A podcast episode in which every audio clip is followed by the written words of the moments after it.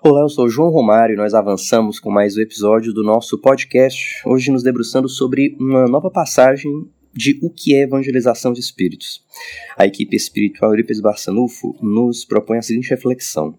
No terceiro milênio, Eurípides Barçanufo mostra aos evangelizadores de espíritos como compreender a natureza íntima do espírito, sua constituição energética, que forma a base de toda a estrutura do perispírito dar ao espírito o amparo necessário para que mergulhe em seus conflitos e possa compreendê-los, reeducando sua construção mental, seus pensamentos e seus sentimentos.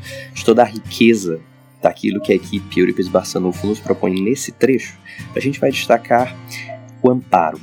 Nós vamos nos debruçar agora sobre o verbo amparar dentro desse contexto que Eurípides nos propõe.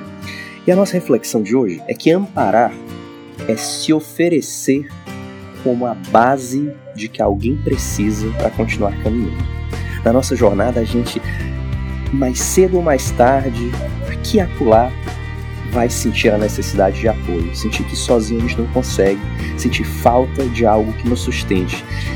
A reflexão de hoje é que nós, espíritos que estamos procurando ser evangelizados, devemos manter firmemente essa disposição de oferecer o amparo para quem precisa. Então, amparar é ser esse suporte que todos nós temos capacidade de ser ao longo da nossa vida. Todos nós temos a força, a disposição necessária para ajudar. E amparar é alimentar isso é alimentar esse potencial que nós todos temos de ser o suporte de que o necessitado precisa. E quantas pessoas, quantas pessoas que cruzam nosso caminho todos os dias estão na condição de necessitados. É uma condição transitória. Ninguém é necessitado o tempo inteiro.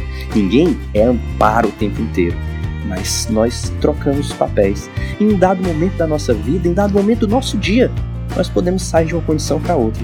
E é muito importante que nós estejamos sintonizados, que nós busquemos reconhecer a situação em que nós temos a condição de amparar e aproveitar. Porque o amparo é o apoio que eu dou para que a pessoa que chega até mim possa sair da minha presença mais fortalecida, possa sair da minha presença mais revigorada e mais disposta, mais confiante na capacidade dela de solucionar os próprios problemas. É por isso que o amparo, para quem recebe, é transitório. É uma ajuda que eu estou dando, é o esclarecimento, é o consolo, é o abraço, é aquilo que eu ofereço para aquele que está precisando. Agora, para mim, o amparo deve ser uma disposição permanente, porque se eu estou procurando me espelhar no Cristo, é nessa disposição interminável de amparar que eu devo me espelhar. E é por isso que eu devo buscar no meu dia a dia, nas oportunidades que eu tenho de servir, essa disposição permanente de amparar sempre que oportunidade se apresente. E já que a gente falou de Jesus, nada melhor do que ele para representar aqui o exemplo prático. Porque, como a gente falou, Jesus amparava o tempo inteiro e ele mantinha essa disposição perene de ser o apoio de quem precisava. Mas mesmo ele, em toda a sua grandeza, em toda a magnitude espiritual que trazia, não recusou o amparo quando precisou. Porque na hora em que ele estava carregando aquela cruz, que ninguém aparecia para ajudar, ninguém tinha coragem ou, ou, ou conseguia chegar perto, um homem apareceu, o Sirineu, que se aproximou de Jesus e, pelo menos por algum tempo, ajudou ele a carregar a cruz.